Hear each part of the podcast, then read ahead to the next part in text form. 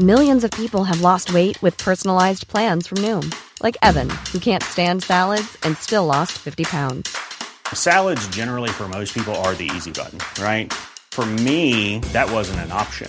I never really was a salad guy. That's just not who I am. But Noom worked for me. Get your personalized plan today at Noom.com. Real Noom user compensated to provide their story. In four weeks, the typical Noom user can expect to lose one to two pounds per week. Individual results may vary.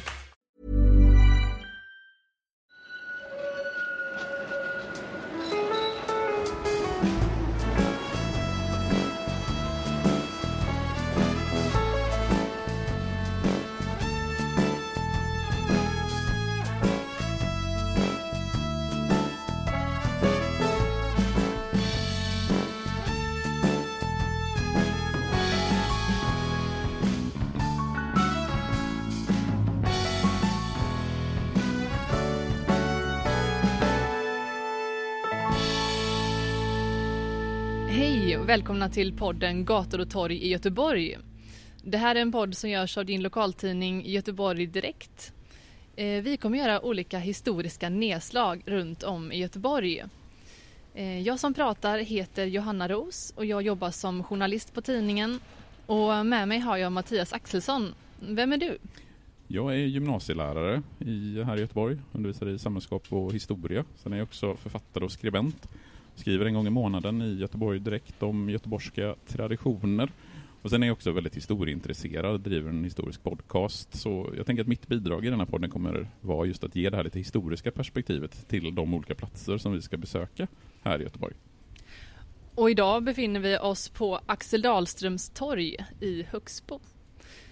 Vi sitter på eh, kaféet här i hörnet av torget. Eh, det är en ganska kylig oktoberfredag. Ändå soligt och ganska skönt att sitta här i, i vinden. Ja, Och hör ni något i bakgrunden så är det antingen förbipasserande eh, medborgare eller så är det spårvagnarna som kör inte jättelångt härifrån. Så det får ni ha överseende med att vi har spårvagnsljud i bakgrunden ungefär var tredje minut. men det är bra. Det Mm. blir en göteborgsk feeling helt enkelt. Precis. Men när man tittar ut över torget så, så ser man ju väldigt tydligt att det här är ett sånt här klassiskt svenskt 50-talstorg. Vi ser ju det dels på arkitekturen, alltså hur saker och ting är byggt, men också om man tänker på vad det är för typ av verksamheter och liknande. Vi sitter ju här på kaféet som ligger i det som kallas för Axelhuset numera. Alltså Medborgarhuset tror jag det kallades när Mm. det byggdes. Här har vi bibliotek och vi har lokaler för människor, men det finns också mycket olika typer av verksamheter kvar, även om det här torget börjar närma sig 70-årsdagen mer eller mindre. Jag såg att det var en frisörsalong tror jag som har funnits här ända sedan starten. Mm. Eh, Det här torget byggdes ju på 1950-talet. Eh, Men om man skulle backa ytterligare, vad fanns egentligen här innan torget byggdes? Det här där vi befinner oss, alltså Axel Dahlströms torg och, och omkringliggande områden, Högsbo, Flatås, Kaverö, så ner mot Marklandsgatan. Det här var ju utmarker, det här var ju skog, det här var ju jordbruksmarker. Man tänker ju oftast att Göteborg, ja men Göteborg firar 400 år nästa år, eh, byggt 16, eller grundat 1621, men det är ju verkligen innanför vallgraven som har funnits så länge. Omkringliggande områden, Vasastan, Majorna, Haga tillkom ju någon gång på 1800-talet, eh, kanske något tidigare. Men de här områdena som ligger utanför stan, det är ju 1900-tals stadsdelar, så där vi befinner oss nu, det var ju eh, utmarker. Här eh, kunde eh, det finnas kanske bönder som gjorde någonting, men det här är utmarker till det som var Högsbo gård. Och vad Och var där- egentligen Högsbo gård? Ja, det var en gård som ligger, nu ska man inte peka när man gör radio, men som ligger ner mot Marklandsgatan en bit ner där. Eh, och Högsbo gård har ju fått sitt namn efter, tror man, en av de som, eh, som grundade ägde gården, eh, Höök, så det är Höksbo. Det har Aha. inget med höjd eller så att det var högt upp, utan det är Högsbo, eller Hööks boplats, som, eh, som har gett namn till Högsbo. Så den här delen den var då utmärkt, det var skog och här kunde man eventuellt passera om man reste från centrala Göteborg till Frölunda. För Frölunda var ju en egen kommun vid den här tiden och Frölunda hade ju liksom ett, en by. Så skulle man från Göteborg till Frölunda då kunde man passera i närheten av det här området där vi befinner oss just nu. Och hur kom det sig då att folk började bosätta sig här? Det är ju egentligen en, en stadsplaneringsåtgärd. Det vill säga att man började i slutet på 1800-talet så började ju Sverige industrialiseras. Eh, vi fick, gick från att, att vara ett jordbrukssamhälle till att bli ett industrisamhälle. Det här leder också till att människor flyttar från landsbygden in till städerna. Vi får alltså en urbanisering. Problemet då är ju att de bostäder som finns, de är dels alldeles för få. Vi har en bostadsbrist under slutet på 1800 på 1900-talet och kvaliteten på bostäderna är ju undermålig. Man eh, kunde bo oerhört trångbott, det var dass på gården, det var nästan mer eller mindre stampat jordgolv, så kvaliteten på bostäderna var ju oerhört låg. Och det här var ju någonting som man vill komma åt. Eh, vilket gör att man sen på 50-talet bygger de här stadsdelarna som Högsbo, och Kaverö. och Flatås. Men innan det, och det som är intressant just för Högsbos del, det var ju att Göteborgs stad 1917 arrenderade ungefär 100 avstyckade tomter här i Högsbo för att eh, kunna bygga egna hem. Och 1917 så tillhör ju det här området Västra Frölunda kommun, men Göteborg kunde ändå arrendera de här eh, avstyckade tomterna. Eh, och det här arrendet skulle löpa på 49 år, vilket vi snart kommer se att det höll inte Göteborgs stad när de insåg att man kunde använda marken mycket bättre. Men de här tomterna de erbjöds då till familjer som var, hade arbete och hade minst två barn. Det var så skötsamma arbetarfamiljer man tänkte skulle bo på de här tomterna. Och då byggde man det som kom att kallas då för Högsbotorpen. Och idag så finns det, vad jag vet, två torp kvar. Nästan alla revs. Och de två torpen de ligger bakom eh, ett av husen här på Axel Dawsons torg. Ett stenkast, om man kastar stenen väldigt långt så kommer man till Högsbotorpen. Så det finns två, jag tror att de är någon form av eh, minnesmärke. Man kan eh, gå och titta på dem om man går bakom eh, det, ett av husen här på Axel Dawsons torg. Inte det som är bakom med spårvagn, utan det andra huset. Så kommer man så kan man se de eh, torpen. Finns det några andra lämningar kvar efter de här torpen? Det finns en del, till exempel äppelträd som sägs ha eh, stammat från den här tiden. Och jag vet uppe där jag bodde tidigare, uppe på högst på höjd vid Pennygången, så finns det en del grunder kvar. Alltså man kan se grunderna från torpen eh, kvar. Men i övrigt så skövlades i princip de här torpen med marken när man på 1950-talet bestämde att nu ska vi bygga stad här i Högsbo. Nu ska vi bygga en stadsdel så då ska de här torpen bort.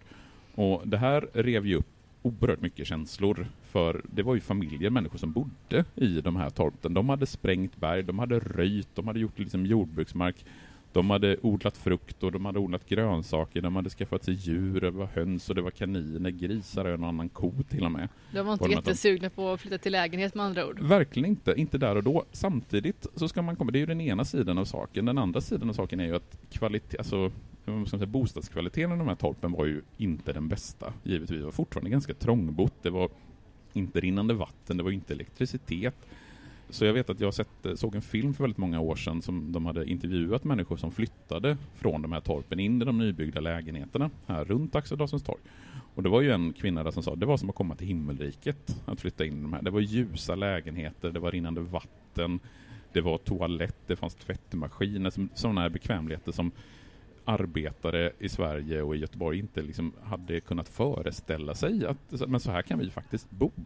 Så den här idén som blir, alltså när man bygger folkhemmet eh, efter, alltså under efterkrigstiden, när man bygger de här stadsdelarna som Högsbo och Kaverös och senare då Frölunda, om vi befinner oss här i västra Göteborg, det var ju just att ge bra bostadskvalitet till den arbetande befolkningen. Men eh, visst är det också så att eh, ett antal adresser i Högsbo har fått sina namn efter några av de här stridbara kvinnorna som protesterade?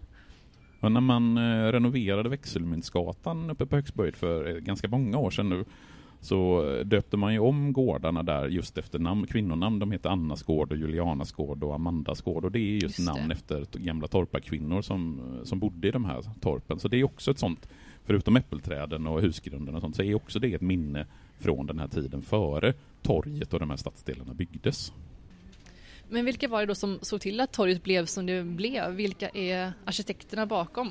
Det är två eh, klassiska Göteborgsarkitekter, Brolid och Wallinder, eller klassiska folkhemsarkitekter skulle man till och med kunna säga. De jobbade tillsammans här i Göteborg under efterkrigstiden, mellan 1948 och 1954 Båda två eh, fick sin utbildning på KTH i Stockholm. Och båda de här arkitekterna liksom drevs ju av att kombinera arkitektur och stadsbyggnad med eh, social eh, medvetenhet. Det vill säga de, det handlade inte bara om husen och att husen skulle ska vara vackra utan de skulle också fylla en funktion. De skulle vara till för medborgarna. Eh, och det kan man väldigt tydligt se i hur de har tänkt kring torget, just hur, hur man har planerat att, att det här torget är till för medborgarna. Det ska ju liksom i första hand inte vara liksom massa ornament eller liksom massa eh, krimskrams på husen eller vara vackert, utan det här ska vara funktionellt. Det här ska vara bra bostäder för den arbetande befolkningen. Och jag vet inte om arkitekternas, jag känner inte till arkitekternas politiska hemvist. Jag kan tänka mig att de var socialdemokrater eftersom merparten av svenskarna var socialdemokrater under Och efterkrigstiden. Och Axel Och Dahlström. Axel Dahlström, uppenbarligen. Eh, jag vet inte om de var socialdemokrater, men det är ju väldigt tydligt ett socialdemokratiskt präglat torg, för när det här torget byggs och hela stadsdelen högst på egentligen 1950-talet, Socialdemokraterna är ju urstarka i Sverige i allmänhet och i Göteborg i synnerhet. Så det är en socialdemokratiskt dominerad kommun. Och när man bygger torget så bygger man torget för den arbetande befolkningen. Och de här människorna som planerar och som bestämmer att det ska byggas på det sättet, det är ju ofta människor som själva har en arbetarbakgrund. De är uppvuxna liksom i, i slitna lägenheter, de kanske har bott sex personer i en tvåa i Haga, det har varit stampat jordgolv, råttor på gårdarna. Eh, och då vill de skapa någonting annat för den arbetande befolkningen. De vill bygga ljusa lägenheter, de vill bygga eh, hus där det liksom finns rinnande vatten, det finns elektricitet. Och de vill bygga de här grannskapstorgen där människor ska kunna mötas, man ska kunna ha servicen. Du ska inte behöva åka in till centrala Göteborg för att göra dina ärenden, utan här ska finnas möjlighet att göra ärenden på posten, du ska kunna göra ärenden på banken, du ska kunna gå till biblioteket. Och just att man bygger ett bibliotek, för det är ju väldigt tydligt här i Göteborg att varje stadsdel mer eller mindre har ju sitt eget bibliotek. Du har ett bibliotek här i Högsbo, du har ett i Frölunda, du har i Majorna, du har i Biskopsgården och så vidare. Eh, och, och där finns det ju också den här folkbildande tanken att människor ska kunna låna, man ska inte behöva köpa sina böcker, man ska kunna gå och låna böcker och man ska kunna göra det på väg hemifrån. Samtidigt som man går och köper en mjölk i livsmedelsaffären så ska man, ska man kunna gå och låna en bok på biblioteket och förkovra sig. Det ska inte vara ett så liksom stort steg att kunna behöva bilda sig. Du behöver inte åka in till stadsbiblioteket i Göteborg eller till liksom, någon storslagen praktfull byggnad, utan du kan göra det här på ditt lokala bibliotek i Medborgarhuset. Okej, så där har vi bakgrunden. Men om vi skulle prata om själva torget, eh, vem var Axel Dahlström? Eh, Axel Dahlström, han var ju en socialdemokratisk politiker. Han är från början eh, stenhuggare från Bohuslän. Men en socialdemokratisk politiker som har haft väldigt stort inflytande i Göteborgs i stadsfullmäktige och, och liknande. Så det är han som har gett namn till det här torget.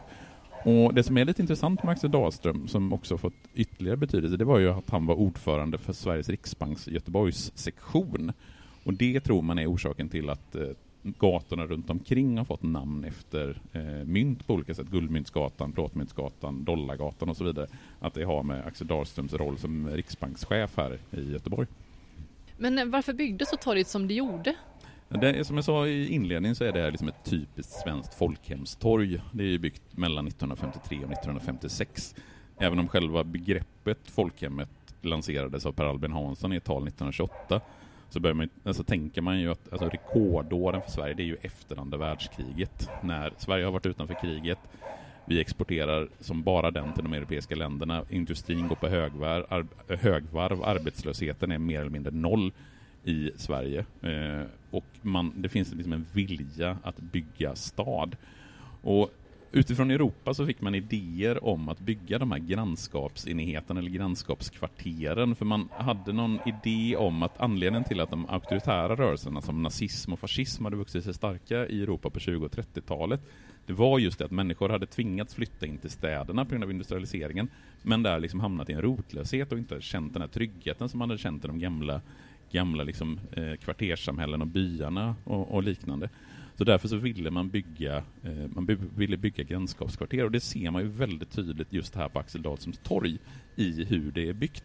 Det är liksom inkapslat mer eller mindre som ett torg. Det är inte byggt för den som kommer utifrån. Åker du förbi här på, på bilvägen eller med spårvagnen så bjuder inte torget in till Just att det. komma hit utan det är ju tänkt att det här är ett torg som framförallt ska användas av de som bor på torget eller i närheten och här ska också liksom all samhällsservice finnas. Det ska finnas ett, en bank, det ska finnas en post, det ska finnas ett apotek, det ska finnas ett bibliotek, det ska finnas affärer av olika slag. Det var så man tänkte när man byggde torget på 50-talet. För det tänker man om man kommer upp från spårvagnshållplatsen här så, så är det inget öppet torg utan det känns som att det är ganska det, det är byggt ganska, inbyggt ganska mycket. Så det är först när man väl kommer in på torget som man får en känsla av att det är, verkligen är ett torg. Mm. Och det är ju just för att det är byggt för de som bor i området. Jämför med till exempel Mariaplan i Majorna, så där också går en spårvagn. Där går ju spårvagnen nästan i direkt Du kan gå av spårvagnen så kan du gå in på en affär eller på en pub Ehm, alltså mer eller mindre direkt från spårvagnen. Här måste du ta dig en bit ifrån spårvagnen eller du måste på något aktivt ta dig till Axel torg för att du ska känna dig att du kommer till torget. Jag tror också att det är, man får en väldigt så här, hemmakänsla när man bor i det här området. Eh, för jag har själv bott här i tre år på Plåtmyntsgatan eh, och det tycker man ganska snabbt mm, kände en gemenskap här nere på torget. Man träffade alltid grannar man kände och sådär. Mm, och det är också lite det som är tanken med ett torg överhuvudtaget, just att det ska vara den här mötesplatsen för medborgare. För tittar man på torg historiskt så har ju torg alltid funnits i alla städer. Och, och torgen har ju varit, dels har det varit den här handelsplatsen dit människor kommer för att byta varor med varandra. Nu har vi inte den typen av byteshandel längre, men det är hit folk kommer för att handla. De gör sina dagliga inköp, man handlar medicin på apoteket, man gör sina bankärenden. Men det är också en, en, en mötesplats för medborgarna. Det på, nu är det inte så jättemycket aktivitet på torget idag, men det brukar ju hållas marknader inför jul, så säljer de julgranar. Det har varit manifestationer och demonstrationer på torget, så det är tanken med den här öppna torgytan är ju också att medborgare ska kunna mötas på torget. Mm. Och här mitt på torget då så har vi ju ett höghus på 15 våningar va? Stämmer. Eh, vad, vad var tanken när man byggde det? Det här höghuset är ju väldigt eh, i ögonfallande. Man skulle säga att det är ett typiskt landmärke. Eh, jag har hört någonstans, det, det, här har jag ingen källa på, men att när det byggdes 1956 så var det norra Europas högsta hus. Kan vara, det är inte helt säkert att det här stämmer, men det är ju ett väldigt, och det är, det är ju ett av Göteborgs högsta hus fortfarande. Det finns ju ganska många hus som har vuxit om det, men 15 våningar pang på som ett punkthus här mitt på torget, det är ju väldigt speciellt och det sticker ju ut. Och tanken när det byggdes, det var ju faktiskt att det skulle, och det är ordagrant citat, att det skulle vara för ungkarlar och ungmör. Och, och, tanken var att det skulle vara till exempel sjuksköterskor som eh, flyttade in i de här lägenheterna och merparten, jag tror ett 50-tal av lägenheterna i det här 15-våningshuset är ett rum och kokvrå. Finns någon, några etagelä två etagelägenheter med sju rum och kök längst upp. Men det är väldigt mycket smålägenheter eh, som var tänkt då för ensamstående. Sen har vi en eh, mataffär här på torget, en ICA. Mm. Och eh, man ser i samma hus som ICA-butiken, ovanför butiken, eh, så är det också ett, eh, det är ett sexvånings eh, lägenhetshus. och det, visst är det byggt på ett lite speciellt sätt? Ja, alltså nu är ju det här radio så jag kan ju inte visa hur det ser ut. Men står man på torget och tittar på det här som vi kallar då för ICA-huset så ser ju det väldigt speciellt ut. Alltså, fönstren ligger väldigt oregelbundet på, på huset och det är dels det beror ju på att eh, huset är byggt i de, eller de lägenheter som finns i huset är byggt i två våningar, så det är ju etagelägenheter. Och det som också är speciellt med huset var, när det här huset byggdes, då fanns ju inte ICA. Utan då var det sex separata butiker som låg i bottenplan på det här huset. Och det var ju en tanke med Axel Larssons torg överlag, just att det skulle finnas väldigt mycket små verksamheter i de olika husen. Men ICA-huset, där fanns det sex eh, butiker i bottenplan.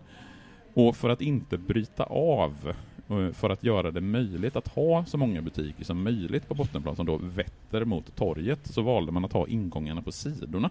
Så ska du in i huset, som då vi kallar för ICA-huset, så måste du gå in antingen på vänster eller på höger sida för att komma in i de respektive trapphusen. Är det som loftgångar då i huset? Exakt, det är som loftgångar inne i, inne i huset. Inte på utsidan då, utan på, på insidan.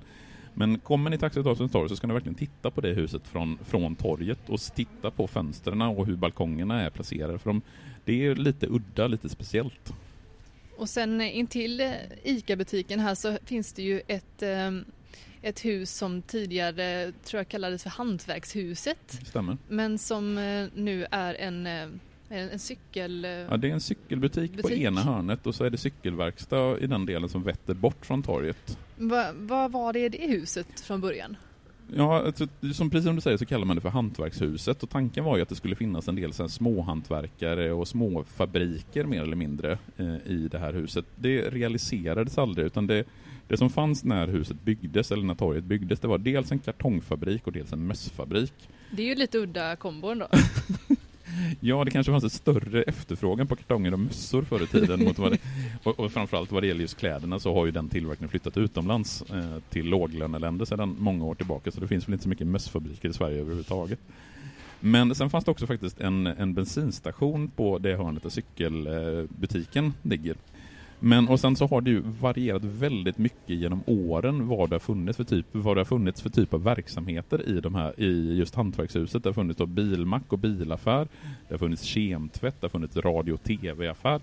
Och, och, nu är det väl en, en, sushi, en sushiaffär, en cykelaffär, vad är det, någon hälsokostaffär ja, eller något liknande? Tror det. Eh, och någon guldsmed om jag inte minns fel. Jag ser inte riktigt eh, huset eh, härifrån där vi sitter, men jag får mig att någon, någon guldsmed eller liknande har funnits till, tills alldeles nyligen i alla fall. Och hur är det då med det här huset där det här kaféet som vi sitter på ligger i som idag kallas för Axelhuset. Vad var det här för hus från början? Det kallas ju Medborgarhuset innan det bytte namn 1990 till Axelhuset. Och Tanken med det var på samma sätt som de andra husen att det skulle finnas verksamheter i bottenplan på huset och det fanns ett, eh, redan när huset byggdes så fanns det ett café, det fanns ytterligare en livsmedelsbutik, det fanns en manufakt manufakturbutik eh, och på ovanplan så var det ju tanken då att man ska kalla medborgarservice. Det finns ett bibliotek, det finns ju fortfarande kvar som stadsdelsbibliotek. Men det finns också ett antal samlingslokaler som man kan använda, eh, som olika föreningar använder. Det har även funnits, jag vet inte om den öppna förskolan finns kvar och fritidsgården som har legat på hörnet. Sen i andra delen av det här huset så ligger det ju en restaurang eh, och på den gaveln så finns det ett ganska speciellt konstverk som är gjord av någon slags sten eller? Mm, marmor. Marmor är det? En så kallad marmorintarsia som jag egentligen inte riktigt vet vad det är för någonting men det är så det står om det här konstverket. Det är en ungersk konstnär den är ju, den är ju jättestor, den är 8 gånger 8 meter, så den är ju verkligen också i ögonfallande. Eh, invigdes samtidigt som torget 1955. Endre Nemes, med reservation för mitt uttal, heter konstnären. Och, eh, han kom ju till Sverige någon gång under kriget. Han eh, är ju född i Ungern, eller det som då var Ungern, nuvarande Slovakien tror jag det eh, och flydde därifrån när nazisterna kom till makten och började expandera i slutet på 30-talet. Sen har vi ett hus till här i söder, ett lägenhetshus med butikslokaler i botten. Vad kan man säga om det huset? Det är väl det mest traditionella av de husen som ligger just runt Axel Dawson torg. Tittar man på det så ser man ju inte, det skiljer sig inte mycket från andra 50-tals eh, kåkar. Det som är lite speciellt är just det som du säger att det ligger verksamheter i botten. Och där har det ju hänt väldigt mycket. Eh, jag vet att när jag bodde här i området för 10-15 år sedan, då fanns det ju både, det fanns en bank till exempel, den är ju borta sedan länge, det har funnits en garnbutik, jag tror den har ersatts nu av någon form av skönhetssalong på hörnet. Också öppnat en tatueringsstudio alldeles nu, nyligen. Eh, och det som man också kan säga det är ju att det huset som ligger i söder, det skiljs ju av från det övriga torget av en bilväg. Just för att du ska kunna ta dig till torget med bil, även om det är tydligt trafikseparerat på något sätt. Att du kan ta dig väldigt enkelt hit till torget utan att eh, åka bil. Eh, du kan promenera hit uppifrån Högsbo höjd till exempel, eller du kan promenera från de flesta delarna runt här om i Högsbo. Så kan du också ta dig eh, hit med, med, bil och det finns parkeringsplatser eh, dels borta vid Hantverkshuset men också eh, i den delen av torget som vetter mot söder mot det här mer traditionella huset. Om man skulle se när, hus, när torget byggdes här, då, vad fanns det egentligen för verksamheter här? Det var ju ett, en, ett myller av verksamheter. Alltså torget är ju då byggt mellan 53 och 56. Jag tror de invigde 1954. Och eftersom det, den kommunala stiftelsen Familjebostäder är med dels i planeringsstadiet de är inte de som bygger, det är privata byggare som bygger själva torget, men det är sen de som förvaltar lokalerna och lägenheterna eh, i, eh, runt Axel torg. Så har de också väldigt mycket att säga till om vilken typ av verksamheter som får ligga här. Så tittar man när torget byggs, jag såg någon annons från eh, 1954, alltså första året, så jag tror jag räknar till att det finns åtminstone 20 olika typer av verksamheter och det är, det är café, det är fiskaffär, eh, det är de här bensinmacken och det är betydligt fler verksamheter än vad som finns idag. Det, det, finns fortfarande väldigt mycket verksamhet för att vara ett lokalt torg. Det tycker jag att man slås av när man passerar eller när man är på torget. Att det trots allt finns väldigt mycket olika typer av verksamheter men det var betydligt mycket fler, som jag sa, ICA-butiken, alltså det huset där ICA ligger, där ligger det en butik idag. Det var sex olika butiker när torget byggdes. Men har det förändrats på något annat sätt då, över tid? Alltså, en av de viktiga sakerna är det som jag sa, att det har blivit färre verksamheter, att man liksom har slagit ihop. En annan intressant sak som eh, inte fanns när torget byggdes, det var att det fanns ju inga matställen. Du kunde inte komma hit och äta en bit mat när torget byggdes, utan den första, vad jag vet, eh, matstället, det var en, ett gatukök som byggdes någon gång i början på 1970-talet. Och det gatuköket det låg där sushiaffären, alltså borta i Hantverkshuset.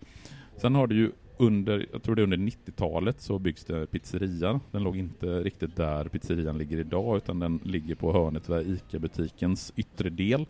Eh, och sen så kom, tillkom ju thai-restaurangen på 2000-talet och även sushi-restaurangen ersatte ju gatuköket på 2000-talet. Och idag så finns det ju då, det finns pizzeria, det finns en thai-restaurang, det finns en sushibutik och det finns det här kaféet. Så idag finns det åtminstone fyra olika ställen som du kan äta mat på.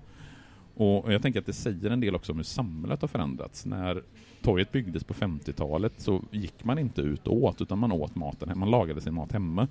Idag med det samhälle vi har, det är svårt att få ihop livspusslet och liknande. Det blir mer att man, man köper oftare takeaway, man köper en pizza med sig eller man köper en thaibox med sig på hemvägen. Och där har ju torget lite grann anpassat sig efter hur vi människor lever och konsumerar. Om man blickar lite framåt då, hur, hur, tro, hur, skulle du tro att det här torget kommer förändras eh, i framtiden? Alltså, Axel Dawsons torg står ju inför stora utmaningar, eh, liksom alla andra lokala torg. Nu har ju inte Axel Dawsons torg dött den här torgdöden som vi kan se exempel på på andra delar i, i Göteborg. Men den stora utmaningen är ju det att människor idag i större utsträckning åker till köpcentrum för att handla där. Och i anslutning till Högsbo så ligger dels 421 ute i Sisjöns industriområde, eller Högsbo industriområde är väl rent tekniskt. Sen har vi hela Sisjöns industriområde också med, med Willys och med Bauhaus och vad det nu kan vara ute. Sen har vi även Frölunda torg som bara ligger ett antal spårvagnshållplatser härifrån. Och spårvagnen byggdes ju på 1960-talet och det vad kan det ta? Fem minuter att ta sig härifrån med spårvagn till Frölunda torg, någonting sånt där. Så det är precis nästan lika lätt att åka till Frölunda torg och handla som att åka till Axel Dahlströms torg. Så det, det, är den stora utmaningen för Axel Dahlströms torg, att kunna bevara eh, en, en kundkrets, att inte människor ska åka till, till Högsbo eller Sikons industriområde och åka till Frölunda torg och handla. Eh, men vi ser ju, om vi tittar liksom runt, nu är vi förvisso mitt på dagen, men det är ganska mycket äldre människor som rör sig i området. Det är äldre människor som kommer och sitter på kaféet och som kanske nyttjar biblioteket. Eh, så, så vad kommer hända när den här äldre generationen försvinner? Det är, ja, det är en utmaning för, för torget och ett problem för torget givetvis. Mm. Och nu är det ännu fler som har kommit till torget här och står i kö för att gå in och köpa sin fika. Mm. Så hör ni något, har ni hört folk i bakgrunden så är det bara besökare på det här fina kaféet som har småpratat, småpratat i mm. bakgrunden. Mm. Precis. Det var nog allt vi hade att säga om Axel Dahlströms torg. Eh, och du har alltså lyssnat på podden Gator och torg i Göteborg som görs av lokaltidningen Göteborg Direkt. Jag heter Johanna Ros. Och jag heter Mattias Axelsson. Tack så mycket för att ni har lyssnat. Hej då. Hej då.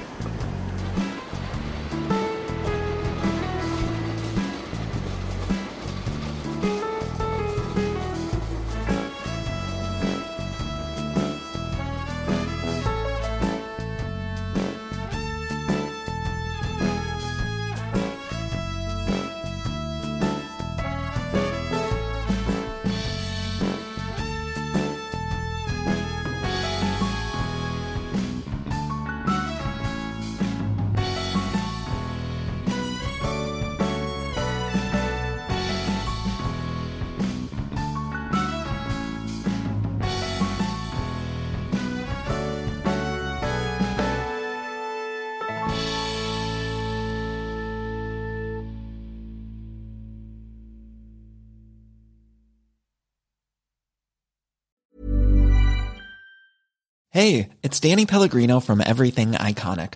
Ready to upgrade your style game without blowing your budget? check out Quince. They've got all the good stuff shirts and polos, activewear, and fine leather goods, all at 50 to 80% less than other high end brands. And the best part? They're all about safe, ethical, and responsible manufacturing. Get that luxury vibe without the luxury price tag. Hit up quince.com slash upgrade for free shipping and 365 day returns on your next order. That's quince.com slash upgrade.